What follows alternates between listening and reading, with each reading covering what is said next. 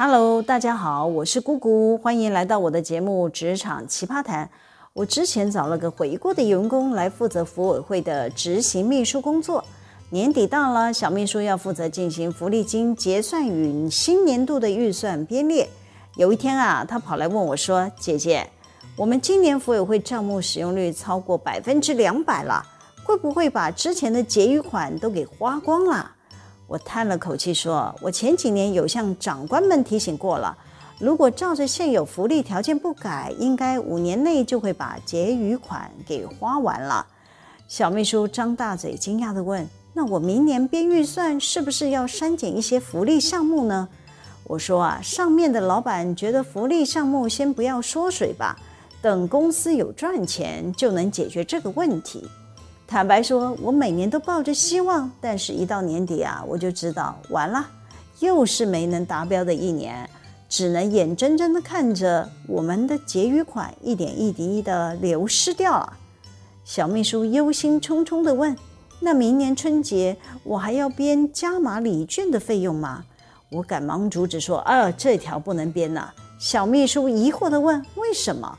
我叹了口气说：“这是之前某某人当主委的时候啊，那一年碰上公司周年庆嘛，这位主委啊突发奇想，突然提案说要送给员工纪念小物，又要送给员工游园券什么的，还有啊中秋节都过了，又说要追加发礼券，当年根本就没有编预算，一下冒出这么多的名目，加上公司营收下滑。”那一年的福利金啊，就已经是收入不足了。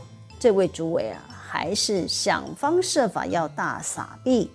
小秘书满脸疑惑地问：“这个主委既然知道公司福利金已经不足，为什么还要提案呢？”我苦笑地说：“又不是花自己的钱，不拿白不拿呀。最主要的因素是啊，这个主委发现集团子公司。”自从脱离我们母公司的管辖后呢，子公司的福利啊就是三级跳啊！除了春节加发礼券额度，还有旅游补助金的额度也比我们多很多。主委当然不想领输别人呢、这一段的故事啊，我在第九十七集谈你捞过界了有提到，没听过的朋友呢可以去点击来听。这边就不多说了，继续回到我跟小秘书的对话。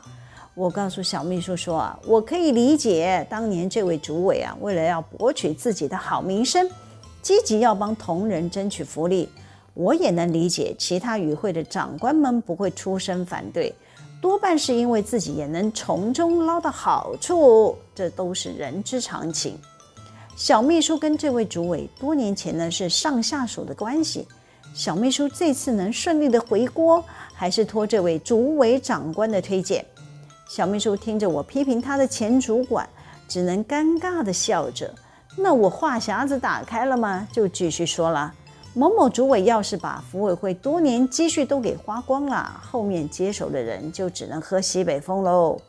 我记得我当年啊开会的时候，还是有点按捺不住嘛，最后跳出来提醒众多长官说啊，结余款要是不省着点用啊。我们继续寅吃卯粮，不出几年，福委会可能就没有办法办福利了。后来呀、啊，才有一位主管附议我说的话。董事长看着有第二个人跟进啊，他才出声说：“今年中秋礼券就不要讨论加码了，延到明年春节再说。大家要是没有继续提高营运的动能呢，这边福利还要维持，甚至提加码的，那终究有一天会坐吃山空。”花光了福利金，大家也就可以解散了。小秘书听我说这一段故事，理解的点点头，继续问我说：“那明年的餐费我们还要继续补助吗？”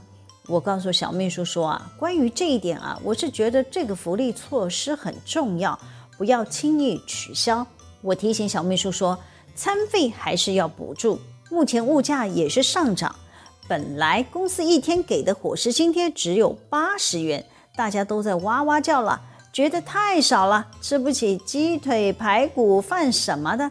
加上福委会的补助款，一天的餐费会来到了一百四十元，同仁绝对吃得起豪华便当。小秘书还是一脸担忧地问：“餐费补助目前在我们福委会支出项目是最大的一块，会不会有一天福利金不够用，要缩减其他的员工福利呢？我苦笑地说：“应该这么说，假设公司的营运一直往下走，人力势必要缩减，那要给员工的福利金也是会跟着相对减少，不会有不够用的问题。现在能做的就是尽量控制收支平衡。”避免主委再乱开补助支票。好在啊，这两年选的主委啊，理解福利金财政收支困难，多半不敢提报要额外给员工什么什么的福利，就照着原定的规章办法执行。毕竟啊，谁要是把钱花光了，他就得自己去向董事长解释。小秘书跟我分享，他听说啊，子公司明年要开始缩减福利了。本来可以免费吃团膳的，明年都将取消。他还听说啊，子公司连餐费补助也删除了。哎，我听到了，我只能说啊，公司的营收没有起来，员工福利就很难维持。他们前几任的主委喜欢大撒币嘛，反正又不是花他们自己口袋里的钱，干嘛要替公司量入为出呢？有这种不是花自己的钱就卯起来尽量花的人，其实，在各个职场比比皆是，也没什么好大惊小怪。我曾经去帮我们公司验收过一栋厂房，这栋厂房啊是某家科技公司从市场募集到一笔资金后呢，砸下了上亿元盖了一栋美轮美奂的建筑物，而后呢，那家公司啊竟然研究的商品没有成功。公司的资金啊，就先烧光光了，再加上贷款利息交不出来，这间厂房只好被银行拿去法拍。听说流标了很多次，我们公司因缘际会就去便宜捡下来了。交屋的那天呐，大老板就派我跟厂务去验收。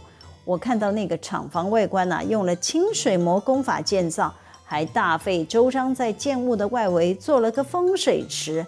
大厅挑高，地上铺设了高级的大理石地砖，连厕所也是装修的很有品味啊！我还参观他们设计的主管办公室，除了高阶主管有独立的大办公室外呢，其他的里级主管也是每个人独立的一间，每间大约有十平的宽敞空间，围成一个圆形。我就觉得这个前手的公司老板呢、大概很适合做建筑业，哈哈哈，他还蛮会设计的啊，设计到没有一个空间是方正的，对我们制造业来说真的是很难用啦。而且这个前手公司的风格跟我们差很多，我们大老板不会把钱花在厂房装潢上，一切啊勤俭朴实。我们不讲究建材，只讲究实用耐用就好。这个建物的前手公司啊，从市场拿到了资金，不是专注自家产品的研究，反倒是把厂房办公室搞得很新潮，不是花他们自己口袋的钱，当然不会心疼啊。想弄得多豪华、多漂亮都没关系，最终啊，就是走向倒闭的命运，一点都不意外。我再说个故事。前不久，我们公司来了个新租客，这家国际大厂行事作风也跟我们本土厂商不一样。看他们已经租下我们公司厂房三四个月了，还在花大钱整修我们的厂房，把我们公司修得焕然一新。坦白说，租客装潢修整后的风格走的是现代工业风。出了他们的新装修的厂区，旁边就是我们公司的厕所。跟租客承租区域相比，更加凸显我们公司的厕所寒酸破旧。就有一天啊，这家国际大厂委托工程公司来找我商量，想在他们承租区域盖自己的厕所。哎，因为盖厕所厂房就要洗动啊，还要给他们配水。我家的董事长不同意，我就跟租客公司说了。你们的员工只要走出来，旁边就有厕所啦，不需要重复建造。又隔了几天啊，租客管理部的人员打了通电话给我，他说：“姐姐，如果我们公司愿意帮贵公司更换免治马桶，请问贵公司同意让我们更换吗？”啊，免治马桶为什么要免费帮我们换呢？我突然觉得国际公司好有钱呐、啊！这位管理部的人员说：“我们公司都是用免治马桶啦，即便是承租的厂区，我们也都是会装设。”我很惊讶地回：“贵公司这么有钱哦，我们台湾企业比较精简朴实啊。”呃，你先让我请示上级，我再回复你吧。哎呀，我是不敢立马答应他的原因是啊，总不能在一个需要被重新改装的厕所放个免治马桶吧？那不是很怪吗？也不搭呀。我们公司的建物有超过二十年了，特别是租客承租区邻近的厕所，大概在十年前有修缮过一次，是那种连地砖都敲起来翻修的类型，洗手台还有镜子，连马桶也都重新装潢过了。但用不到十年，现状还是惨不忍睹。呃，曾经有位高阶主管跟我反映，应当要重视公司的洗手间，可以花点钱帮公司的洗手间弄干净漂亮点，有助提升企业的形象。我只能说，我们的文化就是精简朴实，当下考虑便宜耐用就好啦，不讲究建材嘛。哎，也不瞒大家说，我们请的清洁阿姨也是蛮勤快的啦。为了想把地板刷干净，不知道用呃强度有多高的酸性清洁剂，竟然都把我们厕所的地砖表面上的涂釉层呐、都给腐蚀掉了，造成污垢全部卡在地砖上。明明是白色的地砖呢。一个个都变成肮脏的灰黑色，我就很想问了：如果是你们家的厕所，你们会不管三七二十一的不看清洁标示就给它倒下去吗？不仅没变干净啊，还越搞越糟呢，把整个厕所的地板都给搞坏了。我常为了厕所干净的事被不同的长官关切，大家对我的要求很简单，就是要请清洁阿姨勤快的打扫。坦白讲啊，这已经不是勤快打扫的问题了。除了我前面说的地板，还有空调的问题，就是洗手间完全没有抽气的功能，人还没有进厕所啊，臭味就会扑面而来。哎呀，不知道是哪个厂务天兵啊，为了要满足某个产线的排风要求，竟然将我厕所排风管给剪掉了。厕所的味道不能透过抽风扇排出臭气，臭味当然会溢散到外面来。就算我们清洁阿姨每小时去洗一遍也没用啊！那些大小号的味道呢，就是没有被抽风扇给抽走。怎么会有这么异想天开的厂务天兵嘞？我就很想抓他来问啊！这要是你家的厕所，你会去剪掉排风管吗？因此啊，我找了很多家工程公司来报价，要改装一栋一层的男女厕，至少得花五六十万呢。为了要搭配租客捐赠的免治马桶。